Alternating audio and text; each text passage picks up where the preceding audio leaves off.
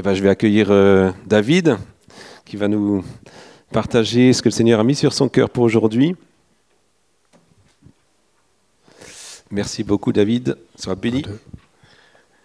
Merci. Bonjour tout le monde. C'est un plaisir de vous retrouver, de vous revoir ce matin. J'ai un gros rhume, donc j'ai une voix un peu particulière, mais c'est pas contagieux, il paraît. Puis si ça l'est, euh, tant pis. non, non. Ah, c'est tellement, bon d'être ensemble. Merci pour ce temps dans la, présence de Dieu, ce temps dans la louange. On a la chance d'être dans un lieu où le ciel est ouvert, les amis. Amen. Vraiment.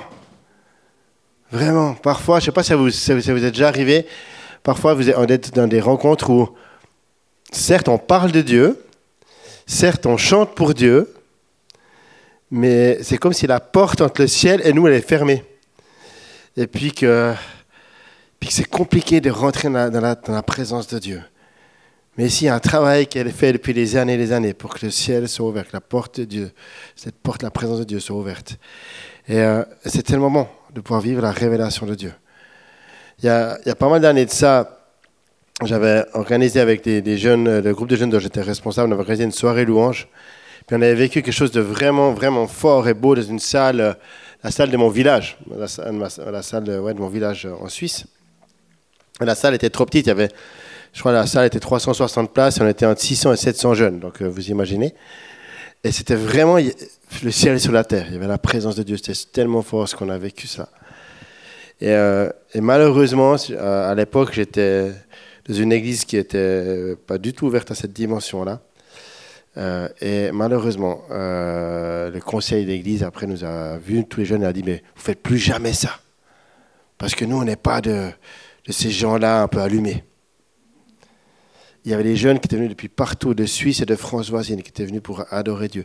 Il y avait même un article dans le journal, euh, parce qu'il y avait le pasteur qui était avec nous. Le pasteur, lui, était en feu pour ça, pour ça et ça a été vraiment compliqué. Mais on a compris qu'il y avait peut-être d'autres chemins. Et on a commencé à faire des marches de prière et d'autres choses. Et on a vu des choses se passer dans le village. Et aujourd'hui, dans, ce petit village, il y a une église est nouvelle, avec plein de jeunes qui sont nés, qui ont le feu, qui vivent des trucs extraordinaires. Et ça m'encourage vraiment. Et euh, je vous dis ça parce que parfois, on vit des choses fortes dans la présence de Dieu. Puis il y a des gens qui viennent comme éteindre le feu qui est en nous. Mais si le feu que tu vis, quelqu'un vient l'éteindre, ne laisse pas en fait l'ennemi où les hommes éteindre le feu, cherche juste d'autres solutions par où ce feu peut se rallumer. Il y a toujours moyen que le feu reste allumé. Est-ce qu'on vit ce matin, est-ce qu'on vit dans la présence de Dieu? Quand tu vis des choses fortes dans la présence de Dieu, c'est pas pour que ce soit juste pour un petit moment, puis après c'est oublié. C'était pour ce bon moment-là, de ce matin, dans la louange, puis après c'est oublié. Mais entretiens le feu, garde-le allumé, et regarde comment ce feu-là va pouvoir briller plus loin. Amen. Bref, c'était pas mon message, mais j'avais à cœur de dire ça ce matin. Euh, vous le savez, on est euh, avec toute une petite équipe, on est impliqué dans, au centre-ville euh, à Toulouse, avec la maison maintenant, avec les, les célébrations qu'on vit avec la maison. Ça fait maintenant deux ans exactement, en février, ça fait deux ans qu'on a commencé nos actions auprès des étudiants au Lexington. Et on est tellement réjouis des fruits que l'on voit. Et euh, ouais, je voulais vous remercier pour tous ceux qui prient pour ce qu'on vit au centre-ville, pour, euh, pour vous qui, qui êtes avec nous dans la prière, qui nous soutenez aussi, qui m'ont dit régulièrement des nouvelles. On est vraiment réjouis de ce qu'on vit là. Et c'est, l'ACT, c'est ensemble, on vit l'Église d'une manière différente au centre-ville. On n'est pas, on n'a pas quitté l'ACT, on n'est pas, mais on le vit ensemble et on est tellement réjouis des fruits. On a des conversions, des personnes qui sont touchées et chaque semaine il y a des nouvelles personnes qui viennent et c'est tellement beau de voir Dieu toucher ces vies. Vous avez vu le, titre de mon message, peut-être ou peut-être pas. C'est toujours difficile de choisir un titre pour un message. Alors on doit donner un titre à l'avance parce qu'il faut un titre. Et puis des fois on avait dire ben, le titre point d'interrogation, surprise. Euh, et puis là, ben, le titre, donc vous l'avez vu, la révélation conduit à la réformation. On vous a dit, oulala, qu'est-ce qui va nous sortir, David? C'est vrai que le mot euh, réformation, Peut-être j'aurais peut-être dû choisir un autre mot, ou peut-être pas. J'ai réalisé un peu tard que ce mot réformation a plusieurs significations. Je vais vous les lire. Le premier point, la première signification qu'on trouve dans, dans, Larousse, faire subir à quelque chose des modifications importantes destinées à l'améliorer. Par exemple, réformer des institutions. Le deuxième sens, c'est ramener un ordre religieux à une observation plus stricte de sa règle. Amen. Le troisième point littéraire, supprimer ce qui est nuisible, réformer les abus. Le quatrième point, effectuer la réforme d'un véhicule ferroviaire. Cinquième, modifier partiellement une décision de caractère juri- juridictionnel émanant d'une juridiction inférieure. Voilà, c'est pour, euh, plutôt pour nos amis avocats. Et puis le 6, prononcer la réforme de personnel, d'animaux ou de matériel militaire. Alors, je ne vais pas prononcer la réforme militaire non plus aujourd'hui. Vous l'avez compris, c'est le premier point que je, voyais là. Quand Dieu modifie des choses en nous pour les améliorer. Et j'ai exprès pas pris le mot transformer parce que des fois, transformer, on peut le voir dans les deux sens. Euh, mais c'est vrai que ça fait penser à ce verset quand Paul parle à l'église de Corinthe, dans 2 Corinthiens 3, au verset 17 et 18, où il est dit que le Seigneur, c'est l'Esprit, et là où est l'Esprit du Seigneur, là est la liberté. Et il est dit à la suite, nous tous qui le visage découvert, contemplant comme dans un miroir la gloire du Seigneur, nous sommes transformés de la même manière de gloire en gloire par le Seigneur l'Esprit. Mais on est transformé, reformé, réformé par le Seigneur l'Esprit. Quand le Seigneur te transforme, il améliore des choses en toi. Il y a des choses qu'il va peut-être enlever, retirer, mais c'est toujours pour améliorer, pour révéler encore plus sa gloire. Et plus il révèle sa gloire, des fois ça fait un peu, un peu mal. Mais derrière, il y a quelque chose de tellement beau qui se passe, tellement glorieux. Et ça, c'est la réformation de Dieu. En fait, je crois, mes amis, que on a la, vie chrétienne, c'est une vie qui est faite de réforme, de transformation constante. Celui qui, qui dit ah c'est bon, j'ai donné ma vie au Seigneur, je suis transformé, je suis c'est bon. Eh bien, il y a encore du chemin en fait, en réalité. Vous êtes d'accord avec moi? Quelqu'un m'a dit, euh, il y a un jeune euh, qu'on suit avec nos activités au Lexington qui m'a dit dernièrement, mais tu sais, moi je peux pas être chrétien parce que je suis pas, je suis pas assez saint, je suis pas arrivé au niveau d'être chrétien. Je dis, bon, ben, si tu dois attendre d'être au niveau d'être chrétien, d'être sanctifié, assez saint pour être chrétien, il n'y aurait pas beaucoup de monde dans les églises. hein. C'est un chemin. Et à partir du moment où tu choisis d'emprunter ce chemin, tu choisis de suivre Christ, ben, tu deviens chrétien, parce que tu deviens celui qui veut suivre le Christ. Puis il est d'accord d'être transformé par lui. Excusez-moi. En qui places-tu ta confiance? Quand on veut être transformé, quand on veut vivre une réformation, une transformation en nous, il y a une question de confiance. Le psaume 118, 8 nous dit Mieux vaut mettre sa confiance en Dieu que se confier en l'homme. Je ne sais pas si vous avez déjà fait attention à ça, peut-être vous l'avez déjà lu ici ou là, mais ce verset-là, c'est le verset qui est au centre de la Bible. Au, centre de tous les versets, si vous prenez le, je ne sais plus combien il y a de, de milliers de versets dans la Bible, mais si vous faites moitié-moitié, au milieu, c'est ça. Bon, la Bible a été écrite, il n'y avait pas les versets et puis les chapitres, donc euh, de nous, c'est dans la réalité d'aujourd'hui. Mais je trouve intéressant qu'au centre, c'est marqué mieux vaut mettre sa confiance en Dieu que de se confier en l'homme. En réalité, il y a une, tension constante dans toute la Bible, dans tous les personnages de la Bible, dans cette réalité-là. Est-ce que je me confie en l'homme ou est-ce que je me confie en Dieu? Si on est tous les personnages de la Bible, et c'est notre réalité à nous, il y a toujours cette tension-là entre nos propres désirs, nos propres envies à nous, puis ce que Dieu a prévu pour nous. Et on est tout le temps là-dedans en réalité. Et c'est- notre choix, c'est notre vie de tous les jours. Il y a quelques années de ça, euh, lorsqu'on était en voyage avec ma famille, on était euh, à Las Vegas. Peut-être que je vous ai déjà raconté cette histoire. Euh, et on a allé se promener dans le désert à l'extérieur de la, ville de Las Vegas, parce que c'était plus intéressant de voir le désert en réalité. Euh, et euh, il y a un grand canyon qui s'appelle le Red Rocks Canyon, où on se promenait, et c'était juste super beau. Les enfants grimpaient dans les rochers, euh, c'était vraiment sympa. Et on rentre à la maison le soir, et arrivé à la maison, euh, je on réalise que ma femme n'a plus son porte-monnaie. Pour la petite histoire, en grimpant dans les rochers, j'avais déjà perdu le mien sans me rendre compte qu'il était tombé de ma poche. C'est des, des enfants d'une autre famille qui ont crié Il y a un porte-monnaie là sur un caillou. Euh, juste le petit cadeau de Dieu, déjà, il a retrouvé mon porte-monnaie. Mais on arrive là et on n'a plus le porte-monnaie de mon épouse. On se dit Ça y est, on a perdu en fait les deux porte-monnaies dans le désert. Puis dans un désert, c'est, pas tout petit, quoi. Je veux dire, c'est pas notre, notre potager ou je sais pas quoi. Donc on, on a cherché, on a prié, on a cherché partout dans la maison. Puis après, ben, tu cherches, que tu as prié, tu cherches humainement. Parce que tu dis, bon, ah, c'est moi, j'ai prié, mais il n'y a rien. Alors, euh, tu cherches humainement. Puis alors, qu'est-ce qu'on fait humainement? On appelle la police, puis on dit, voilà, j'ai perdu euh, mon porte-monnaie à tel endroit. Si, euh, quoi, parce que normalement, ça, on voulait appeler les rangers du coin, mais c'était mieux d'appeler la police, bref. Si quelqu'un vient ramener un porte-monnaie, il nous appartient, etc. etc. Puis on cherche des solutions. Puis, euh, puis, euh, puis bon, rien, pas de porte-monnaie. Et, puis au moment de se coucher, donc on avait fouillé la maison complète, on avait tout retourné, vidé les valises, vidé partout, toutes les armoires, tout, vidé la voiture.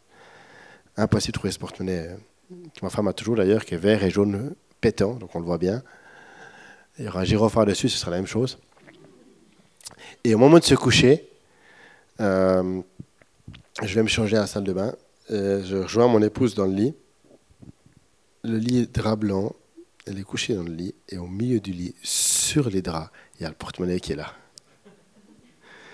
Ce porte-monnaie n'était pas là avant, je vous le promets. Mais Dieu est capable d'aller chercher un porte-monnaie dans le désert et de le ramener sur notre lit pour qu'on le retrouve. Notre Dieu est grand, tellement grand. il y avait ma, ma cousine qui voyageait avec nous, euh, qui n'était pas chrétienne, mais qui était très interpellée par ce qu'on vivait. Puis elle me dit, mais qui c'est qui vous a ramené le porte-monnaie? Puis elle dit, ben, personne. Mais si, mais il y a quelqu'un. Ben non, mais j'ai entendu des pas, et j'ai vu une lumière sous ma porte. Il y a un ange, mes amis, qui est venu, qui a ramené le porte-monnaie. Waouh Quand on place sa confiance en Dieu, rien n'est impossible à lui. Rien n'est impossible. Alors le thème de mon message, c'est la révélation conduit à la, réformation. Et en fait, cet exemple-là, par exemple, pour nous, ça a été une révélation que, ou en tout cas pour moi, ma femme le savait déjà, elle m'encourageait, mais pour moi, c'était comme une révélation que Dieu prenait soin de nos finances. Et pour moi, ça a réformé des choses dans mon cœur. Et Dieu est encore en train de le faire, parce que ça reste toujours une sorte de tension. Je suis un bon Suisse pour ça. Et puis, mais, mais quand même, chaque fois, Dieu me rappelle cette histoire-là. Il me dit, mais il y a une sorte de transformation qui s'est faite en moi. Dieu me dit, tu vois, je, suis avec toi. Et Dieu m'a révélé son amour, m'a révélé sa fidélité, m'a révélé sa générosité. Et combien de fois on voit sa générosité depuis qu'on est missionnaire au milieu de vous et qu'on voit combien Dieu, est fidèle. Une histoire dans la Bible, excusez-moi, de, de, révélation, qui est bien connue. Une première histoire que j'aimerais voir avec vous, c'est la conversion de Saul de Tarse. Alors, j'entendais, ah oui, effectivement, c'est une histoire qui est connue quand on est habitué à la, vie d'église euh, et qui est très, très intéressante par rapport au changement que ça a amené dans sa propre vie. Au acte verset 8, verset 1 à 3 nous dit ceci. On peut mettre à l'écran si on l'a, si je ne sais pas. Sinon, tant pis, c'est pas grave. Acte 8, verset 1 à 3 il nous dit que Saul avait approuvé le meurtre d'Étienne. Donc Étienne était un, évangéliste, un, gars qui prêchait l'évangile à, la suite de la Pentecôte. Et il y eut ce jour-là une grande persécution contre toute l'église de Jérusalem. Et tous, excepté les apôtres, se dispersèrent dans les contrées de la Judée et de la Samarie. Des hommes pieux ensevelirent Étienne et le pleurèrent à grand bruit. Saul, de son côté, ravageait l'église il pénétrait dans les maisons, il en arrachait hommes et femmes et les faisait jeter en prison. Ceux qui avaient été dispersés allaient de lieu en lieu et annonçaient la bonne nouvelle de la parole. Waouh Juste ces trois petits versets-là, déjà nous mettent le contexte. Quoi. N'est pas le début de l'Église. Qui c'est qui veut vivre en réveil? Qui c'est qui veut vivre une Pentecôte? Regardez ce qui suit. Mais moi, ce qui me touche aussi, c'est de voir que tous ces chrétiens dispersés, eux, ils allaient partout, ils prêchaient la bonne nouvelle. Et en fait, c'est le début de l'Église. La persécution a permis le début de l'Église. C'est intéressant. Quelque part. Parce qu'il y avait la Pentecôte avant. S'il n'y avait pas eu le Saint-Esprit puis toute la, fusion de l'Esprit, ça n'aurait pas été la même chose. Il y a eu déjà une première révélation. Et puis donc, après, il y a toute l'histoire de Philippe l'eunuque, et on arrive dans Acte 9, les 22 premiers versets. je vais vous les, les raconter. Saul, il nous a dit au verset 1 que Saul respirait la menace et le meurtre. Saul respirait la menace et le meurtre contre les disciples du Seigneur. Et il va chez le souverain sacrificateur, excusez-moi, et il demande au souverain sacrificateur une lettre ou des lettres même pour aller dans les synagogues de Damas, là où il y a des partisans du Christ, afin ou de la nouvelle doctrine, et pour qu'ils puissent les amener liés à Jérusalem en prison. Et donc il se rend à Damas avec ces lettres.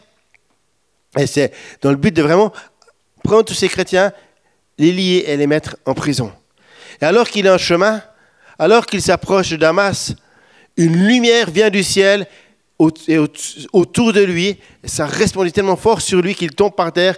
Il ne peut pas euh, continuer sa route. Il entend même une voix qui lui dit Saul, Saul, pourquoi me persécutes-tu? Et vous connaissez l'histoire. Il répondit Qui es-tu, Seigneur? Et le Seigneur lui dit Je suis Jésus, celui que tu persécutes. Et là, il est saisi d'effroi, il tremble, et il lui dit, mais Seigneur, qu'est-ce que tu veux que je fasse pour toi? Et le Seigneur lui dit, lève-toi, entre dans la ville, et on te dira ce que tu dois faire.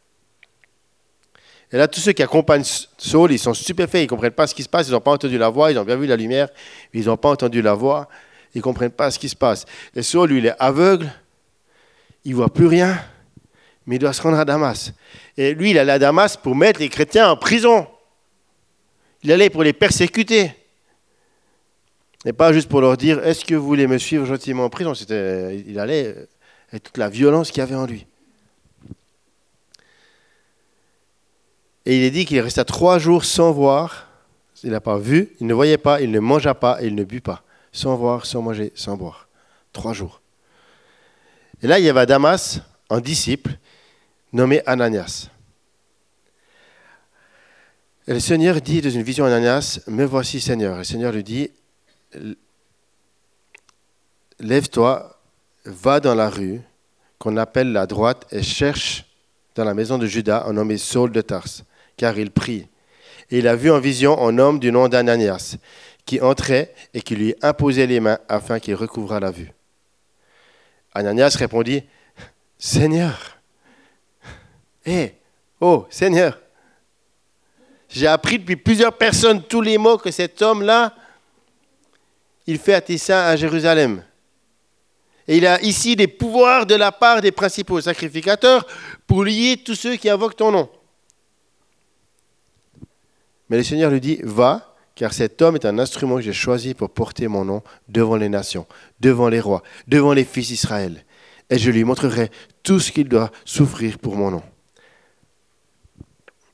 Waouh Imaginez-vous dans le contexte là. On peut s'imaginer dans le contexte, aujourd'hui il y a encore des chrétiens qui sont persécutés dans plein d'endroits du monde. Leurs maisons sont brûlées, les femmes sont violées, il y a des meurtres. C'est une réalité horrible. Si vous regardez la carte des, chrétiens persécutés de porte ouverte, on peut voir que ça a même grandi, ça a augmenté. C'est une réalité. Imaginez-vous dans ces pays-là. Et qu'il y a euh, un de ces fanatiques qui vient pour euh, tuer tous les chrétiens. Vous êtes là en prière. Puis, vous le priez, c'est plutôt dur. Euh, Seigneur, protège-moi de ce fanatique, peut-être, certainement. Puis Dieu dit non, non, tu vas aller le voir. tu vas lui imposer les mains. comment est-ce qu'on réagit? Quand tu as cette révélation-là, tu entends Dieu te parler.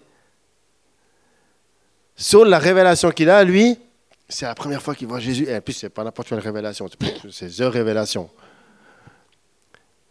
Mais là, c'est le bon chrétien qui a peut-être déjà entendu Dieu lui parler, qui a une bonne qui a une vie de prière, puis qui a, peut-être déjà entendu des fois Dieu lui parler.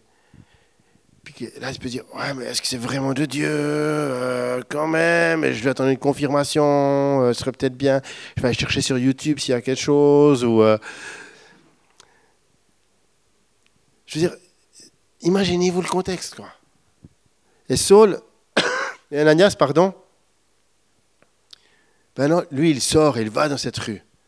Il va dans la rue, appelée la droite, Et lorsqu'il arrive dans la maison, il impose les mains à Saul en disant, lisez bien cela, ou écoutez bien cela, en disant, Saul, mon frère, le Seigneur Jésus, qui t'est apparu sur le chemin par lequel tu venais, m'a envoyé pour que tu recouvres la vue et que tu sois rempli du Saint-Esprit. Et au même instant, il tomba de ses yeux comme des écailles, il recouvra la vue, il se leva et il fut baptisé. Alléluia. Alléluia. Et après, il prend la nourriture. Les forces lui revinrent. Saul reste quelques jours avec les disciples qui étaient à Damas. Et aussitôt, il prêcha dans les synagogues que Jésus est le Fils de Dieu. Et tous ceux qui l'entendaient étaient dans l'étonnement. Et ils disaient, mais c'est pas celui qui, qui est venu pour nous persécuter, celui qui est venu depuis Jérusalem. C'est pas lui. Il n'est pas venu pour nous emmener liés. Mais cependant, Saul se fortifiait de plus en plus. Et il confondait les Juifs qui habitaient à Damas, démontrant que Jésus est le Christ. Alléluia. Mes amis, mes amis, la foi d'Ananias et l'obéissance d'Ananias a permis que Saul, devenu Paul, puisse rentrer dans sa destinée, que l'Église grandisse, que le monde soit bouleversé. La révélation amène une réformation dans une vie qui, qui t'amène à poser des actions concrètes. Je ferais trop long comme texte de mettre tout ça comme titre, de mettre tout ça. La révélation de Dieu amène une réformation qui t'amène à poser des actions concrètes. Et c'est ça qui va changer le monde. Si euh, Ananias était resté en disant euh, Waouh, le Seigneur m'est apparu. Ah, c'était tellement bon, j'ai un temps de prière. Vous savez quoi, les amis? Dieu m'a dit d'imposer les mains à ce persécuteur. Prions pour lui. Alléluia. Prions qu'un ange vienne descendre sur lui. Peut-être que des fois on est comme ça, mes amis. On est tellement bien à la présence de Dieu qu'on oublie ce que Dieu nous dit.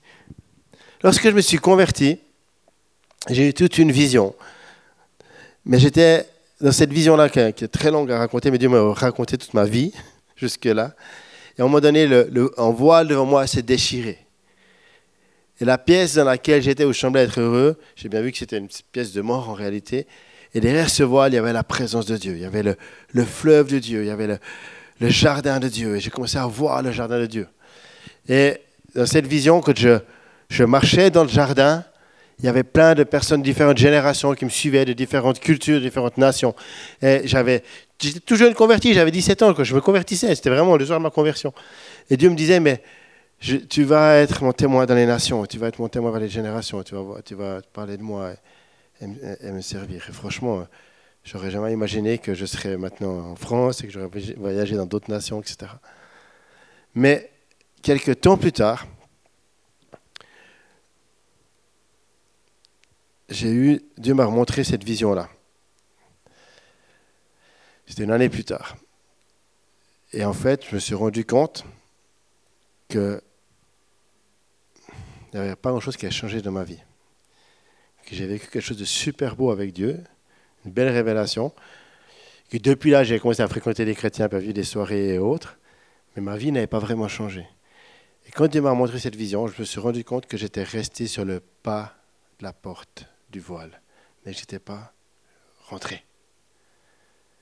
Quand tu as une révélation de Dieu, qu'est-ce que Dieu attend de toi avec cette révélation? Pose-toi cette question. Je ne parle pas juste d'une petite vision, d'une petite pensée, mais une révélation vraiment que tu as. A quelque chose que Dieu parle profondément autour de toi, à ton cœur. Qu'est-ce que Dieu attend de toi? Qu'est-ce que Dieu veut que tu puisses vivre avec cela?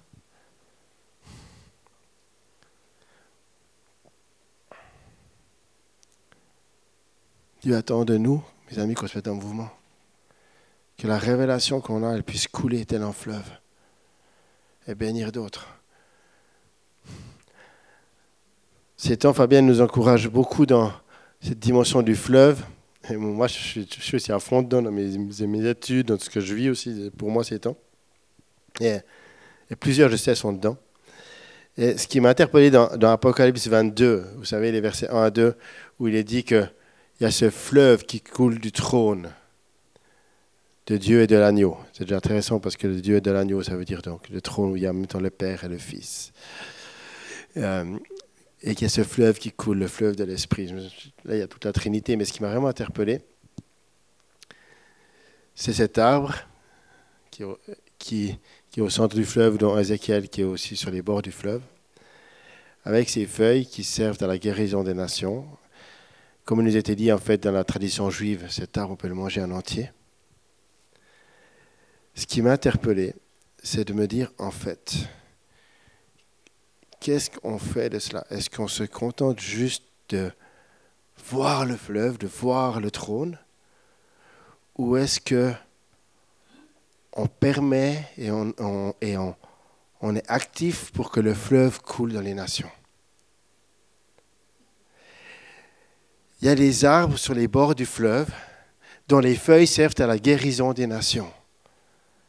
Si les nations ne peuvent pas goûter de ces feuilles, il y a un problème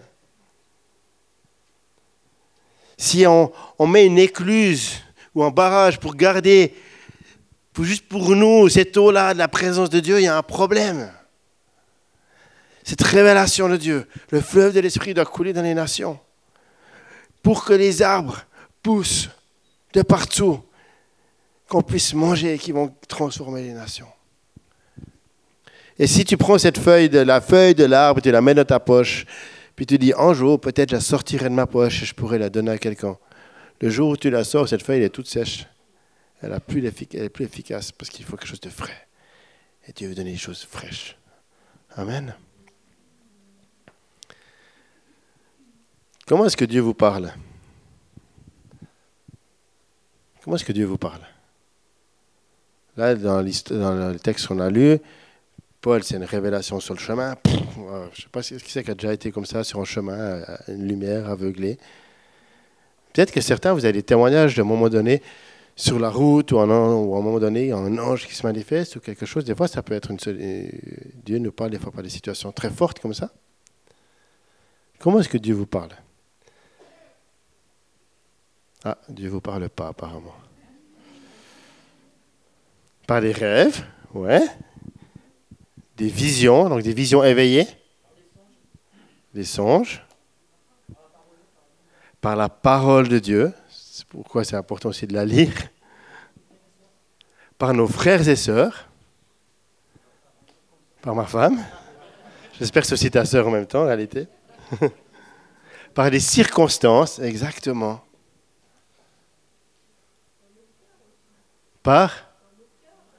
dans nos cœurs aussi. Ouais, des fois, il y a des convictions plus profondes de toi-même. Notre cœur est le temple du Saint-Esprit, hein, et le trône de Dieu, est aussi là. Et quand tu reçois toutes ces manières-là par lesquelles tu peux parler, qu'est-ce que tu en fais? J'aimerais vraiment vous encourager. Écris ce que tu as reçu. Médite-le. Travaille dessus. Et soumets-le à d'autres personnes autour de toi à quelqu'un de proche, si tu es marié à ton conjoint, si, si ce n'est pas le cas, à des amis proches, à des personnes d'autorité sur ta vie, parle-en à quelqu'un de confiance. Et puis cherche des confirmations dans la parole, dans d'autres prophéties que tu as reçues. C'est pour ça que quand tu écris, tu peux voir si des fois il y a d'autres paroles de prophéties que tu as reçues. Et surtout, regarde quel effet cette parole devrait avoir. Si Dieu commence à parler des choses en toi, qu'est-ce que ça veut dire en toi? Et ça, je vous le dis à vous, mais je vous le dis à moi. Hein. Parce que souvent, quand on prêche, on se prêche aussi à soi-même.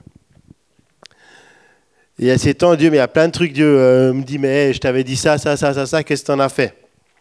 Je dis, oui, Seigneur, euh, je sais. Et puis il y a des choses, il me dit, mais si seulement je, me en, je, m'étais mis en mouvement, et c'est encore pas trop tard pour certaines choses. Je crois vraiment que Dieu nous, nous parle. Il y, a, il y, a, comme un mouvement à se mettre, à avoir. Le le fleuve de l'esprit, il est un mouvement. Ce n'est pas un lac. Il est en mouvement. Euh, j'aime à dire que le voile déchiré, c'est comme un barrage qui a explosé. C'est comme si, vous savez, avant, il est dit par exemple que Moïse il rentrait dans le lieu très saint, il était tellement transformé par la gloire qu'on devrait lui couvrir le visage tellement qu'il revenait de la gloire de Dieu. C'était un lieu qui était... On craignait de rentrer dans ce lieu-là. C'était le, le, lieu de la présence de Dieu. C'était seulement le souverain sacrificateur qu'il fallait y aller une fois par année. Mais le voile est déchiré. Et, tout ce qu'il y avait là-dedans, ça a explosé, ça a déversé les nations. Mais ça, cesse de ça, ne cesse, pas de couler. Il y a toujours de l'eau qui coule et qui coule en abondance. Parce que ce réservoir-là, il est toujours là, il ne s'est pas vidé. Le niveau du réservoir n'a pas baissé pour autant, mais ça se déverse, ça se déverse, ça se déverse. Le fleuve de Dieu est en mouvement. Et on peut marcher dans le fleuve de l'Esprit. Qu'est-ce qu'on a vu tout à l'heure dans Ananias avec, avec Saul? Ananias, il a baptisé l'Esprit. Paul. Saul qui est devenu Paul on a besoin d'être rempli du Saint-Esprit. Amen. Un autre exemple dans la Bible qu'on peut, voir aussi de, révélation, c'est justement l'histoire de Moïse. Moïse, il a d'abord sa première révélation au, buisson ardent. Qui a déjà vécu un, buisson qui, brûle mais qui ne brûle pas vraiment euh, Et puis là, il y a une voix qui se parle au milieu de ce buisson puis qui dit euh, je suis celui qui est, euh, je suis Yahweh. Je veux dire, c'est pas souvent qu'on a, ça. Et puis, pourtant, Moïse, là, il négocie encore avec Dieu. Il dit, ouais, choisis un autre, pas moi, euh, je suis pas la bonne personne. Et puis Dieu, il est bon, parce qu'il va lui donner Aaron quand même, il va être, il va être bon avec lui. quoi. Et puis Moïse, ben, il va rentrer dans cette destinée-là de libérer le peuple d'aller chercher le peuple et de le ramener en terre promise. Mais Moïse, qu'est-ce qui se passe? Le peuple est libéré. Le peuple traverse la mer qui s'écarte en deux de manière surnaturelle. Il voit des miracles. Il se retrouve de l'autre côté. Toute l'armée, de, Pharaon est décimée. Et deux mois plus tard, qu'est-ce qui se passe? Le peuple vient dire, vient gémir et vient dire, mais euh, pourquoi est-ce que tu nous as amenés ici? Euh, Avant, on mangeait du pain, on avait tout ce qu'il fallait en Égypte, et puis maintenant, tu nous conduis dans les déserts pour nous faire mourir de faim. Mais Dieu, il est bon, il envoie la manne et des cailles. Et puis après encore, le peuple, il est là, et il dit, ouais, mais pourquoi On va mourir de soif? Alors Dieu, il est bon, il fait jaillir l'eau le rocher. Donc Dieu, il est toujours fidèle, il est toujours là. Mais le peuple, en réalité, n'avait pas eu la révélation de Dieu. Le peuple suivait quelqu'un qui avait la révélation.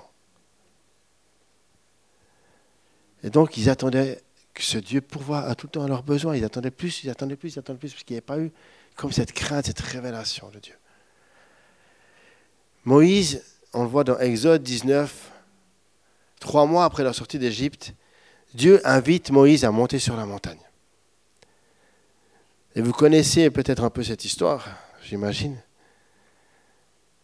Mais Moïse monte sur la montagne et, Dieu lui dit, vous serez pour moi un royaume de prêtres, une nation sainte, si vous écoutez ma voix, si vous gardez mon alliance, vous m'appartiendrez personnellement, etc., etc. Moïse, il vient appeler tous les anciens. Le peuple entier répondit, nous ferons ce que l'Éternel te dira. Moïse retourne vers, Dieu et lui dit, le peuple a dit qu'ils vont être soumis, qu'ils vont faire ce que tu vas me dire. Alors, l'Éternel dit à Moïse, voici, je vais moi-même venir vers toi d'une épaisse nuée, afin que le peuple entende que je te parlerai et qu'il ait toujours confiance en toi. L'Éternel dit à Moïse, va vers le peuple, consacre-le aujourd'hui et demain, qu'ils lavent leurs vêtements, qu'ils soient prêts pour le troisième jour, car le troisième jour, alors là, sous les yeux de tout le peuple, l'Éternel descendra sur le mont Sinaï. Et le matin du troisième jour, il y eut des coups de tonnerre, des éclairs, une épaisse nuée sur la montagne. Le son de la trompette retentit fortement. Et tout le peuple qui était dans le camp fut épouvanté. Nous dit Exode 19. L'Éternel s'entretient sur la montagne, va s'entretenir sur la montagne avec Moïse. Le peuple tout entier redira dans Exode encore 24, nous ferons tout ce que l'Éternel a dit. Et sans cesse, le peuple va dire cela. Et Dieu va donc s'entretenir avec Moïse sur la montagne. Et qu'est-ce que Dieu va partager avec Moïse sur la montagne? Est-ce que vous vous souvenez un peu, qu'est-ce que Dieu va dire à Moïse sur la montagne? Il va lui parler de quoi?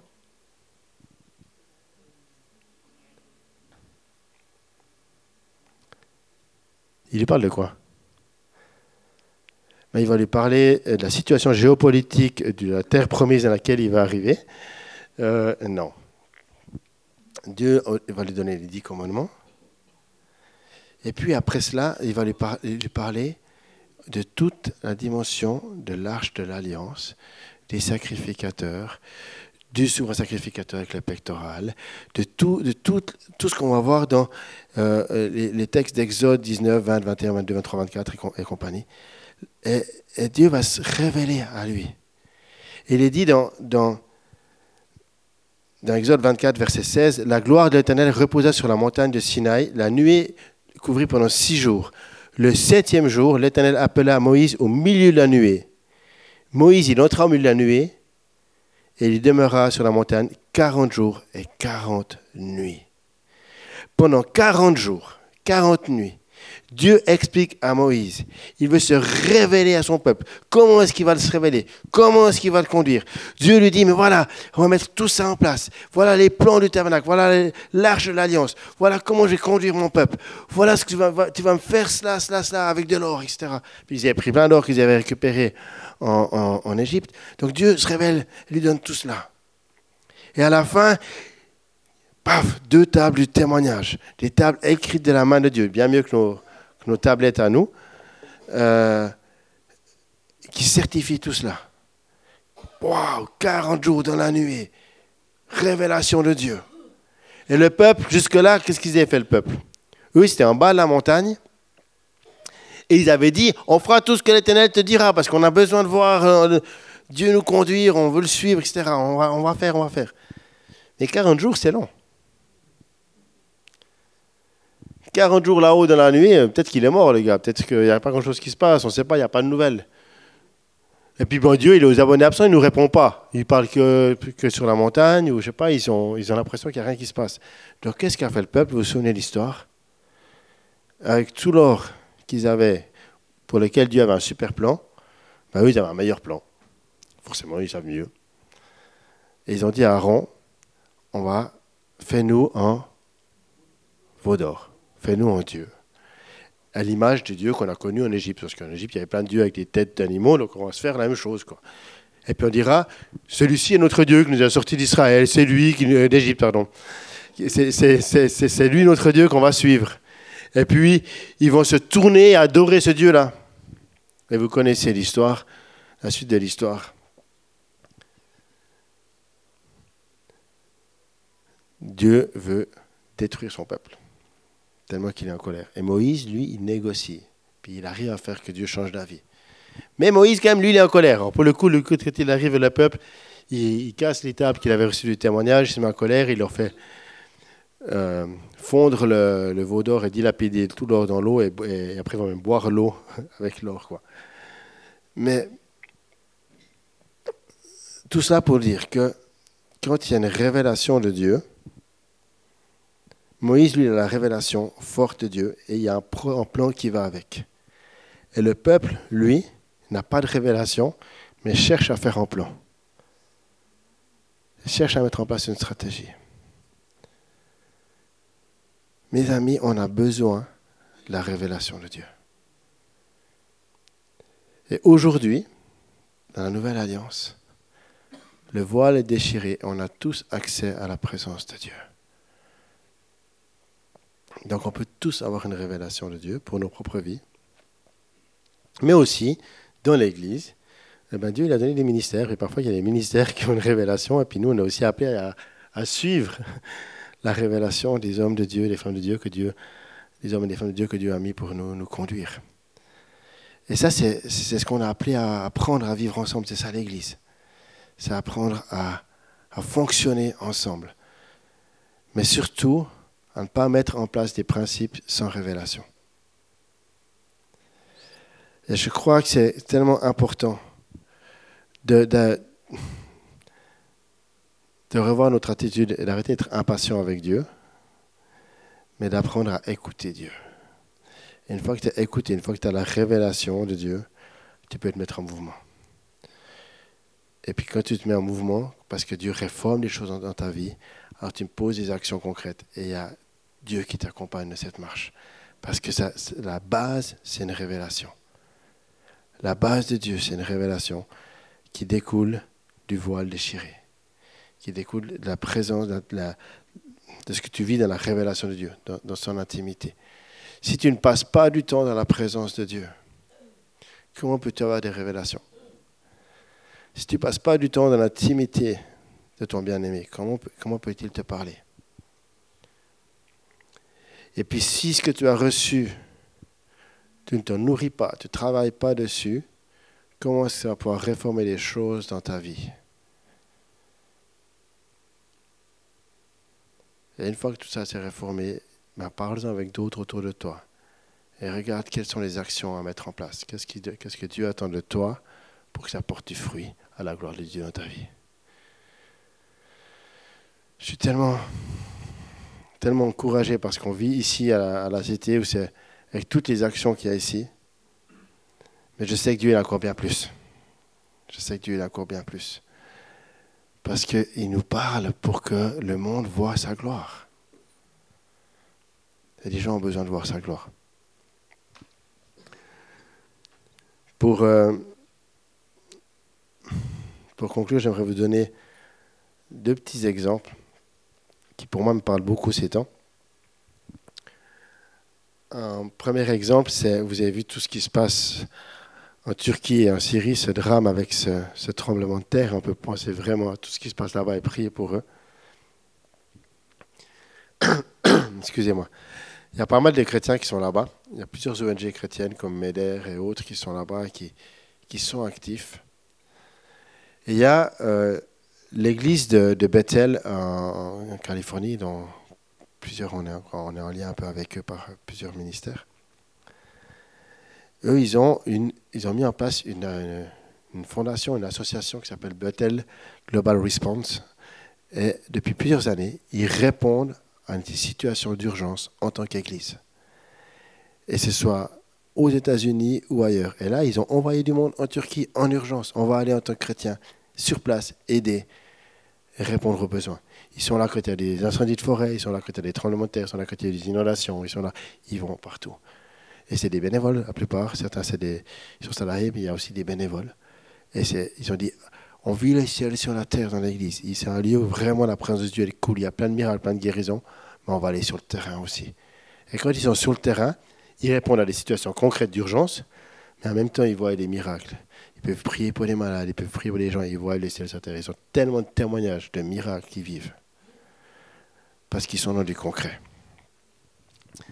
Cette même église, quand nous on y était avec mon épouse il y a quelques années, on a participé à une des réunions du, staff où on observait ce qu'ils ce partageaient entre eux. Et ils étaient dans cette discussion de se dire ben, la ville manque de policiers parce qu'ils n'ont pas assez de, finances pour payer les policiers pour la ville. Et ils se posaient la question en tant qu'église est-ce qu'ils ne pourraient pas salarier des policiers? Et ils étaient en train de voir comment est-ce qu'ils pouvaient libérer de l'argent pour salarier des policiers pour la ville. Concrètement concrètement, quand tu as une révélation de Dieu, puis que Dieu te dit, je veux que tu bénisses telle personne, je veux que tu bénisses telle ville, je veux que tu bénisses... Qu'est-ce que Dieu attend de toi? Comment tu peux le faire concrètement? Ici, on a l'épicerie solidaire. C'est une action magnifique et j'aimerais tellement honorer tous celles et ceux qui sont, il y a plusieurs ici qui vous investissez dans l'épicerie. Merci beaucoup pour vos investissements. C'est une action concrète de manifester l'amour de Dieu autour de soi. Même si ce n'est pas là qu'on vous allez peut-être avoir les plus grands témoignages, mais vous témoignez de l'amour de Dieu par, par des actions concrètes.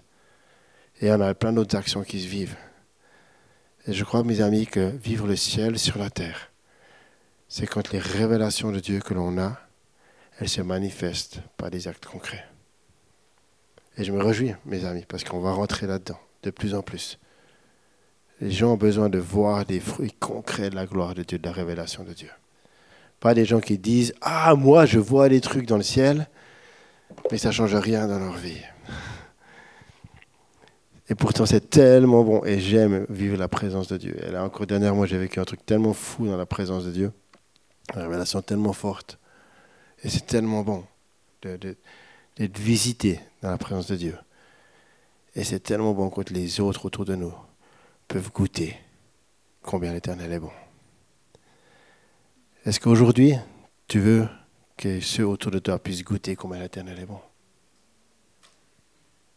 Est-ce que le flot, le fleuve de l'esprit qui est en toi peut jaillir et déborder autour de toi pour que les gens voient comment l'Éternel est bon?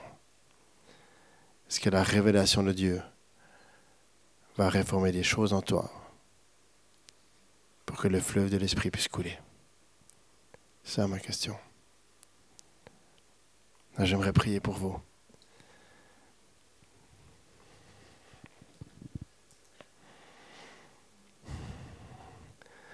Saint-Esprit, merci pour euh, tout ce qu'on vit ici dans la présence de Dieu. Merci pour la onction prophétique dans ce lieu. Merci pour la maison de prière. Merci pour euh, ce ciel ouvert. Merci Seigneur.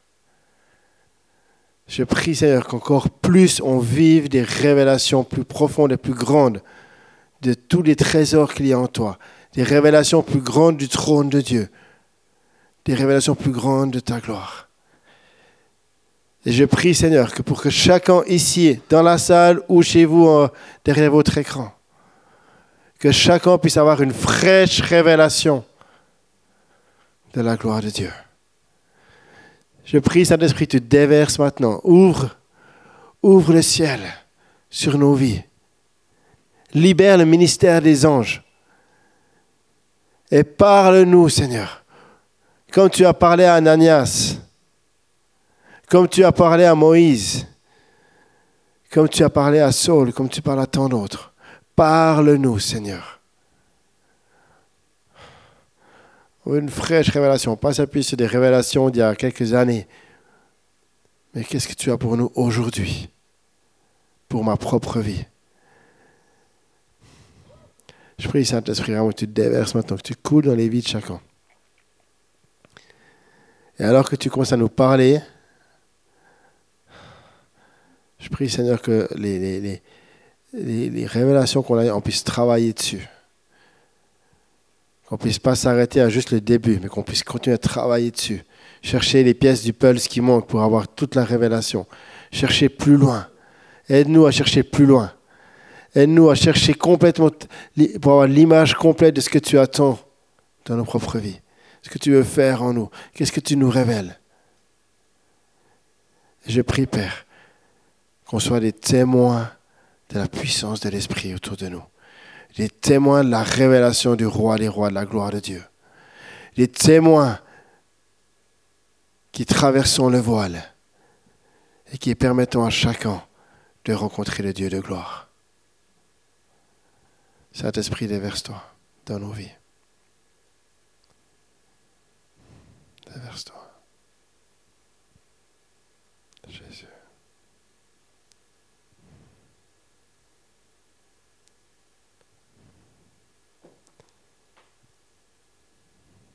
Seigneur, on a vraiment besoin de toi, Saint-Esprit. Tellement besoin de toi. Déverse-toi.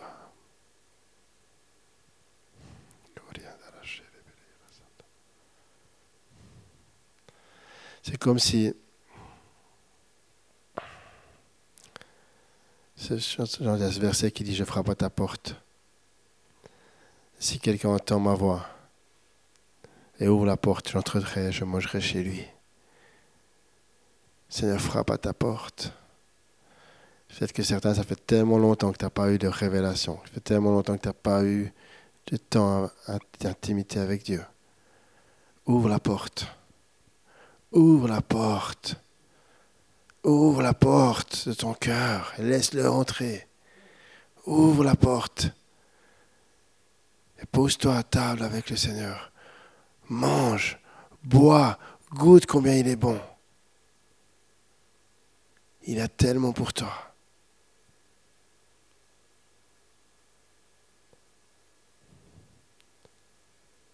Je m'attends je m'attends vraiment à entendre qu'on puisse entendre dans les semaines qui viennent encore plus de, témoignages, vous puissiez venir partager aux uns, vers nous, vers les uns les autres, des témoignages de combien Dieu vous a parlé cette dernière semaine, combien Dieu vous parle. Je m'attends qu'on puisse entendre de plus en plus de témoignages la révélation de Dieu. Et je m'attends aussi que des non-chrétiens puissent avoir des révélations de Dieu. Le monde a besoin de révélations. On va voir le ciel s'ouvrir. Alors viens, Saint-Esprit. Amen. Merci les amis. Merci d'avoir écouté. Que Dieu vous bénisse et puis je donne la parole à Claude. Merci. Merci beaucoup David.